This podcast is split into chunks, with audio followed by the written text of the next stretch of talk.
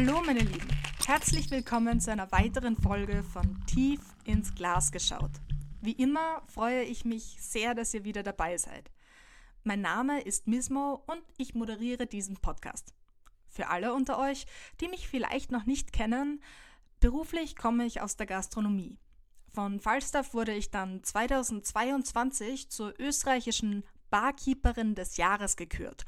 Und da habe ich mir gedacht, es wäre doch mal lustig, mein Wissen über Alkohol und Spirituosen mal unabhängig von der geschmacklichen Ebene zu teilen.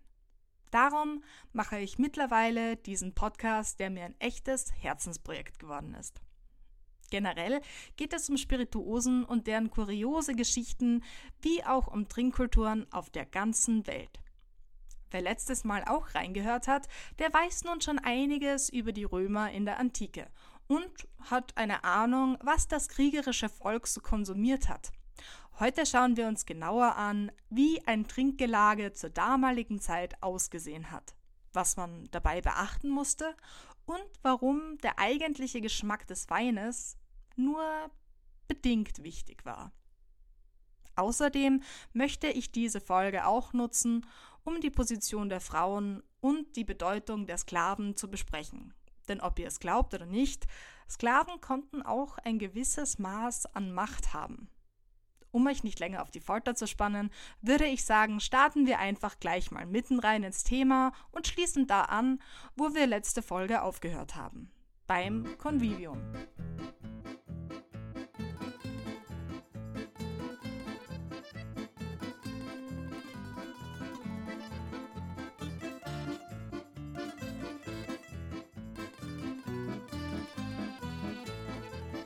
Wie in der letzten Episode schon angesprochen, kann man sich unter dem Convivium so etwas wie eine römische Dinnerparty vorstellen. Die darauf folgende Commissatio ist der in die Länge gezogene Digestiv, also nach dem Essen Umtrunk, könnte man sagen. Also geht man für gewöhnlich vom einen ins andere über. Leider werden diese Begriffe fälschlicherweise oft zusammengefasst, denn eigentlich unterscheiden sie sich in einigen Regeln erheblich voneinander. Wie? Lasst uns einen genaueren Blick darauf werfen. Fangen wir mit dem Convivium an. Um Teil eines Conviviums zu werden, konnte man es entweder selbst veranstalten, vorausgesetzt natürlich, man war ein superreicher Aristokrat. War das nicht der Fall, dann war gekonntes Einschmeicheln das Um und Auf. Man musste sich also zuallererst um eine Einladung bemühen. In den meisten Fällen wurden Zusammenkünfte dieser Art sehr spontan veranstaltet. Dabei war es gar nicht zwingend notwendig, den Gastgeber überhaupt zu kennen, bei uns sehr unvorstellbar. Aber um eingeladen zu werden, reichte es eigentlich, wenn man präsentabel war und einigermaßen gut war, sich einzuschmeicheln. Dann kam es auch vor, dass man mitten auf der Straße eingeladen wurde. Wenn man bis zum frühen Nachmittag noch keine Einladung für den Abend hatte, gab es immer noch die Möglichkeit, last minute einen Gastgeber zu finden. Die beste Chance dafür hatte man in den öffentlichen Baderäumen. Aber wie gestaltete sich so ein Kennenlernen? Muss ja komplett schräg gewesen sein. Für uns klingt das Prozedere wohl eher, naja, bizarr. Duschen sind in unserer Kultur ein privater Raum. Bevor aber jeder Haushalt ein Badezimmer hatte, war das Duschen ein ganz normales gemeinschaftliches Event. Als durchschnittlicher Bürger versuchte man mit allen bevorzugterweise schönen und wichtig aussehenden Personen ins Gespräch zu kommen. Hatte man eine Einladung abgestaubt, dann konnte man sich praktischerweise auch gleich in den Örtlichkeiten darauf vorbereiten. Zum Beispiel mit einem Dampfbad. Paradoxerweise wollte man sich absichtlich dehydrieren, um beim Convivium später möglichst viel trinken zu können. Für moderne Weintrinker wäre die Einladung zu einem Convivium daher wohl eher ein Albtraum. Versetzen wir uns jetzt aber mal genauer in die Lage eines unterständischen Gastes hinein. Wir sind also ein Mittelaltermann, der in der Gesellschaft wenig Ansehen hat. Trotzdem haben wir es geschafft, zu einem Convivium gebeten zu werden, Deswegen ziehen wir unser schönstes Gewand an und finden uns pünktlich vor dem Haus des Gastgebers ein. Schon der erste Schritt ins Haus kann für den einen oder anderen eine Herausforderung sein. Deswegen achten wir darauf, mit dem rechten Bein voran einzutreten. Wir wollen ja, wie der römische Glaube voraussagt, Glück ins Heim bringen. Die Schwelle überstanden, kommt uns sofort ein sogenannter Nomenklator entgegen. Er ist einer unter den vielen Sklaven im Haus und hat die wichtige Aufgabe, den Gast an seinen ihm zugewiesenen Platz zu führen. Uns erscheint das fast ein bisschen absurd. Namenskärtchen hätten es wohl auch getan, denken wir uns aber nur. Aber Nomenklatoren hatten mehr Verantwortung, als es scheint. Aristokraten verließen untertags nie ohne einen von ihnen das Haus. Ohne Kenntnis des Stadtplans und der Straßennamen musste der Diener einen sicheren Weg durch die Gassen finden. Aber kommen wir wieder zurück zu unserer Einladung. Im Esszimmer finden wir also einen großen Tisch vor, der auf der linken Seite unbesetzt bleibt. Warum? So können später die Sklaven besser bedienen und Speisen an den Tisch bringen. An den anderen drei Enden stehen Sofas, die bequem aussehen und breit genug sind, um gemütlich darauf liegen zu können. Das mag vielleicht seltsam aussehen, aber Römer essen immer gerne liegend.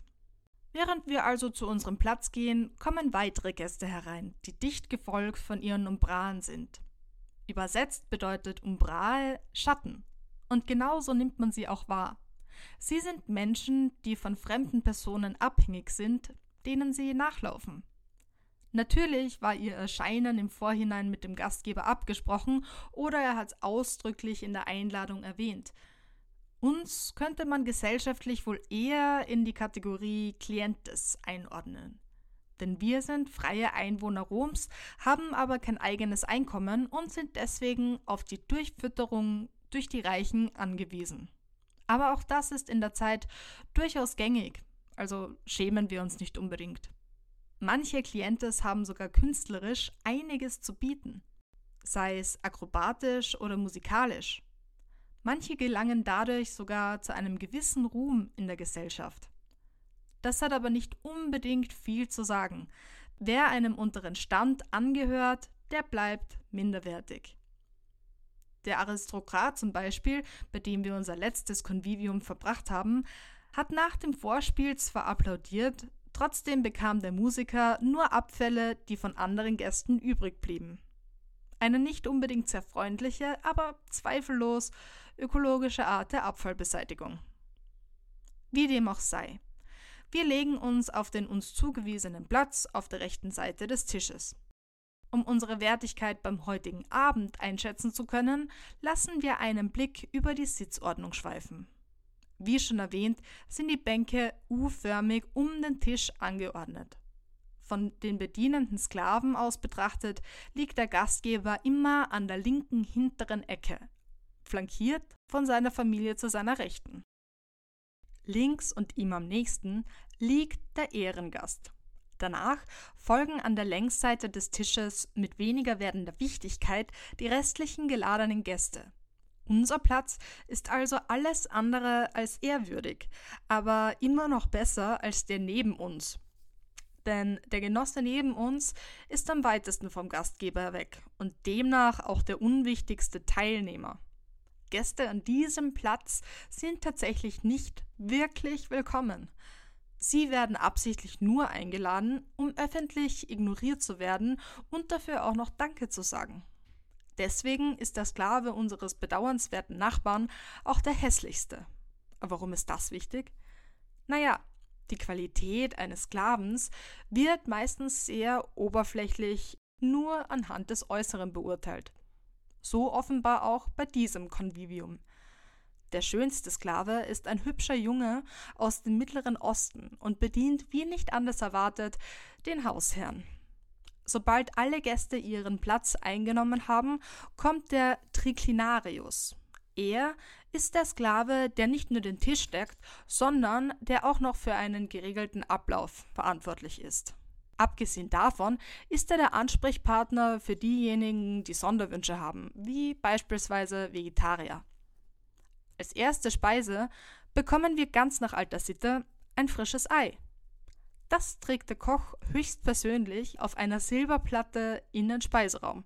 Natürlich spricht er auch dazu ein paar Worte zu der Köstlichkeit. Wir belächeln insgeheim das Schauspiel, denn uns ist klar, dass der Koch selbst mehr Show veranstaltet, als dass er wahrhaftig am Schaffen ist. Die, die tatsächlich hinten in der Küche stehen und schuften, sind eigentlich Sklaven. Der Koch gibt ihnen nur die Ideen vor.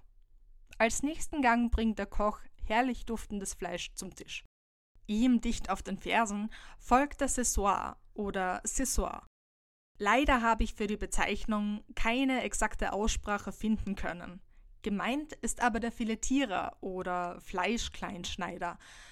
Wie die Bezeichnung schon verratet, ist er verantwortlich dafür, das Fleisch in kleine mundgerechte Häppchen zu schnippeln. Die Aufgabe war tatsächlich lebensgefährlich. Der Sessoir musste nämlich je nach Mundgröße und Gebissstärke des einzelnen Gastes entscheiden, wie groß die Stücke zu schneiden waren. Für den Fall, dass ein Gast erstickte, hätte der Sklave dasselbe Schicksal zu erwarten. Darum werden sie in der Regel gut ausgebildet und müssen erst eine Fleischschneideschule durchlaufen, wo sie an Holzmodellen üben, bevor sie sich an die Herausforderungen des Speisezimmers eines Aristokraten heranwagen dürfen. In den Ecken des Zimmers stehen schöne Mundschenken, die immer wieder unsere Gläser nachfüllen. Sie sind ausschließlich für die Versorgung mit Getränken verantwortlich. Ähnlich wie der Sissor ist auch das Mundschenkenamt mit viel Verantwortung verbunden. Warum? Ähnlich wie die Vorkoster beim Essen sind die Mundschenken für das Wohlergehen ihrer Herren verantwortlich. Sie müssen sicherstellen, dass er nicht durch den Wein vergiftet wird.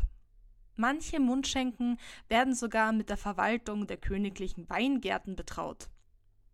Der Mundschenk hat in den Palästen als einer der wenigen einen direkten Zugang zum König, also musste ein kluger Mundschenk nur den richtigen Moment abwarten, in dem der König gut drauf war, um ihn um Gefälligkeiten zu bitten. Wegen dieser Vertrauensstellung führte das Amt zu hohem Ansehen. Hin und wieder kam es sogar vor, dass einem Mundschenken der Adelstitel verliehen wurde. Aber eher showhalber als Ehrentitel, denn durch den Titel wurden sie nicht tatsächlich für die Region verantwortlich. Während wir so beobachten und unseren Gedanken folgen, wird reichlich gefüllt, bis alle ordentlich voll sind. Aber wer die Römer kennt, weiß, sie haben Mittel und Wege, sich von dem Völlegefühl zu erleichtern. Anders wäre es wohl kaum möglich, die zwölf Gänge zu überstehen. Erleichterung verschaffte man sich durch das induzierte Erbrechen. In der römischen Kultur war es üblich, sich vor oder sogar während eines Konviviums zu übergeben. Es galt als normal. Allerdings gab es dafür nicht, wie oft gemunkelt wird, keinen eigenen Raum. Das Vomitorium in diesem Sinne ist leider reiner Mythos. In unserer Runde sind übrigens auch Frauen anwesend. Anders als bei den Griechen sind bei den Trinkgelagen der Römer Frauen nämlich erlaubt. Dort haben sie sogar die Chance auf eine Art von Gleichberechtigung. Auch bei dem heutigen Zusammentreffen. Die Frauen werden genauso betrunken wie ihre Männer und entledigen sich genauso schamlos wie sie den delikaten Speisen. Als unterständischer Gast mit unserem halbhässlichen Sklaven können wir aber nur von den köstlichen Mahlzeiten träumen, die die Premium-Gäste in sich reinstopfen. Die Platten voller Essen, die sich vor uns befinden, sind passend zu unserer Wertigkeit eher ein ungewürzter Abklatsch von den Leckerbissen am anderen Ende des Tisches. Aber was soll's, es ist in jedem Fall essbar. Auch der Wein, den wir trinken dürfen, ist minderwertig im Gegensatz zu dem des Gastgebers. In unserem angebrochenen Glas wirkt er gleich besonders sauer. Da scheint es gleich noch viel überheblicher, dass der Hausherr in dem Moment mit der Traubensorte und dem Jahrgang des Weines prahlt. Wobei man den Wert des Weines in erster Linie immer an seinem Alter festmacht und nicht etwa am Geschmack. Der Rest ist relativ nebensächlich. Und übrigens, Wer sein Gefäß an einen anderen Gast weitergibt, drückt damit seine Wertschätzung aus. Wir warten darauf leider vergeblich. Langsam sind alle mit dem Abendessen fertig, sodass wir uns dem spannenden Teil des Abends widmen können. Der Kommissatio. Übersetzt bedeutet das nächtliches Umherschwärmen. Zu diesem Zeitpunkt dürfen auch verspätete Gäste ausnahmsweise noch zu uns stoßen. Mit der neuen Zusammensetzung ändert sich auch das Gemeinschaftsgefüge. Man kann die veränderte Stimmung geradezu spüren. Um den Abend weiter voranzubringen, wird nun ein Trinkkönig gewählt und das ganz demokratisch, wohlgemerkt. Wozu könnte dieser Trinkkönig gut sein? Er als Oberzecher ist immer ein trinkfester Mann, der sicherstellt, dass jeder auch richtig mittut. In einer Amphore mischt er Wein mit Honig. Dann nimmt er sich noch einen Krug Wasser aus dem Samovar. Der Samovar ist quasi der Großvater des modernen Wasserkochers. Die Römer mischten den Wein hin und wieder ganz gerne mit heißem Wasser, um die Geschmacksnoten des Weines genauer herauszuschmecken. Ist die Mischung fertig verrührt, bestimmt der Trinkkönig, wie viel die Anwesenden trinken sollen. Dabei kann jeder eine unterschiedliche Menge an Wein gereicht bekommen. Aber nicht nur das.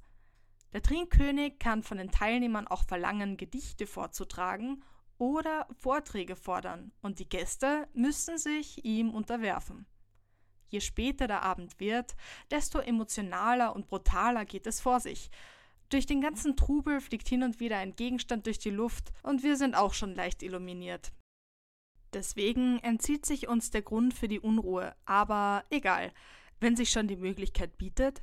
Also nutzen wir die Gelegenheit und machen unsere Frustration über den billigen Wein Luft. Möglichst unauffällig schleudern wir schnell das Glas in Richtung des Ehrengastes, auch wenn der eigentlich gar nichts dafür kann. Volltreffer. Wütend suchen seine Augen flüchtig den Tisch ab, richten sich aber sofort wieder auf den Gastgeber, denn der küsst gerade den Sklavenjungen.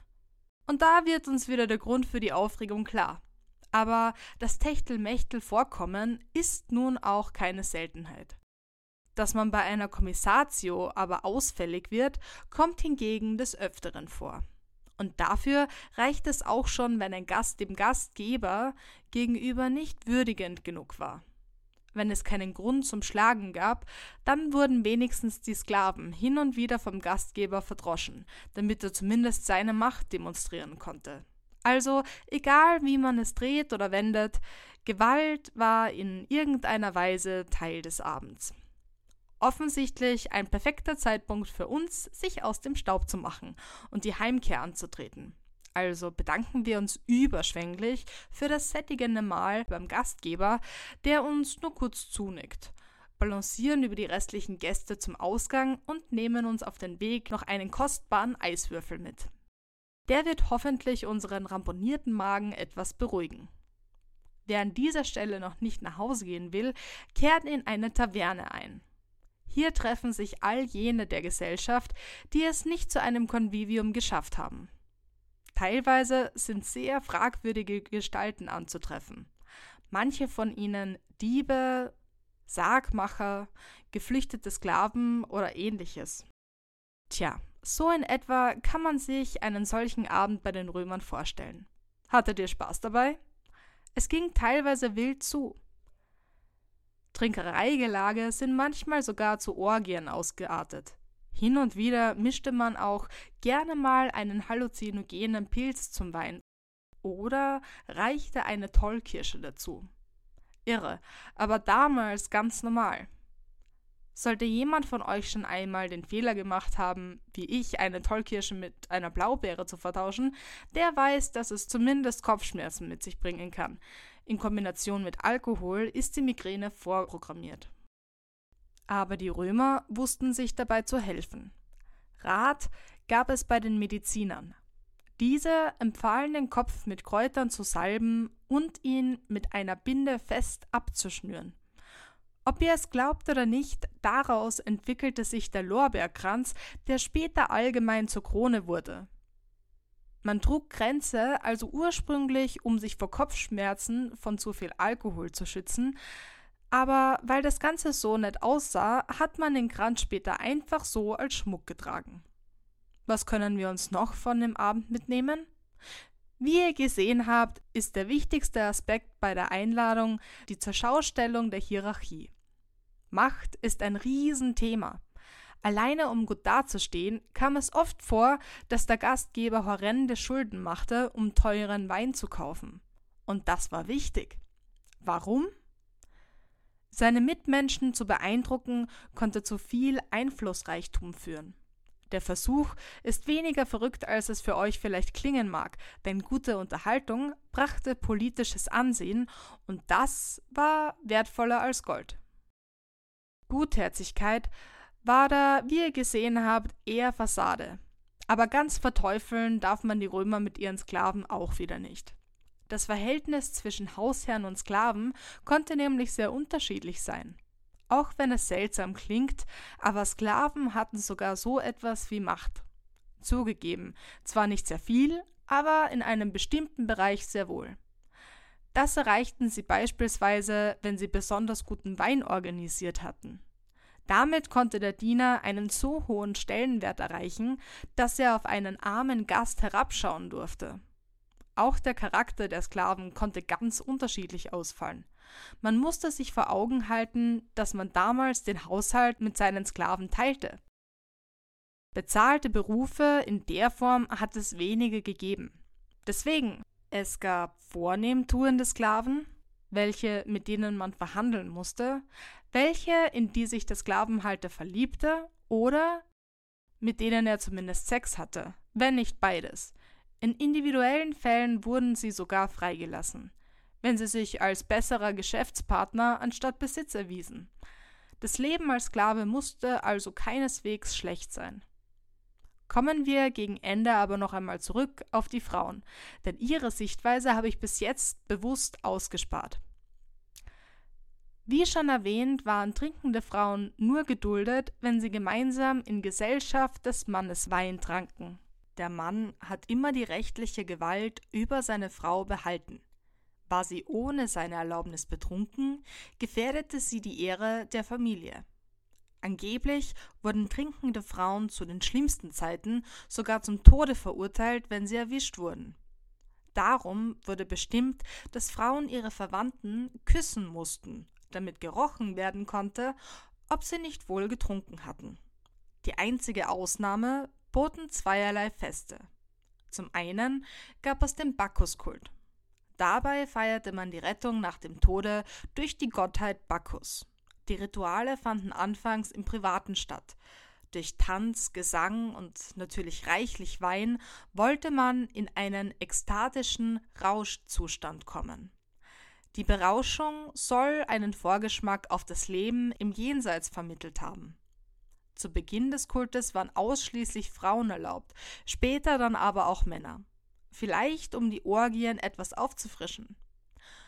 Unzucht kam dabei auch zwischen Männern auf. So viel ist zumindest den Schriften der damaligen Schriftsteller zu entnehmen. Möglicherweise wurden die Kultrituale auch etwas übertrieben dargestellt. Der Senat hingegen war überaus unerfreut über die Umtriebigkeit. Sie fühlten sich durch die mobilisierte Gesellschaft bedroht. Darum belohnte jeden, der Kultmitglieder identifizierte und Informationen über die Teilnehmer hatte. Zum anderen gab es den Kult der Bonadea, was übersetzt so viel wie gute Göttin heißt. Wer sie wirklich war, ist bis heute unklar, da der Name für mehrere Gottheiten verwendet wurde. Der wahre Name der Göttin sollte vor allem für Männer unbedingt geheim bleiben. So wie generell alles, was bei der Zeremonie passierte. Was man aber mit Sicherheit auch hier sagen kann, ist, dass die Frauen die Möglichkeit hatten, viel zu trinken und dafür ausnahmsweise nicht bestraft zu werden. Allerdings galt es auch nur für Frauen der Oberschicht, denn andere Frauen waren nicht geladen. Das Fest fand immer im Dezember im Hause des Hohepriesters von Rom statt. Er selbst durfte aber ebenfalls nicht dabei sein. Wie wurde das Fest dann ausgerichtet? Na ganz klar, von seiner Frau. Wie sehr man sich von Männern dabei distanzieren wollte, zeigt schon die Vorbereitung auf das Fest.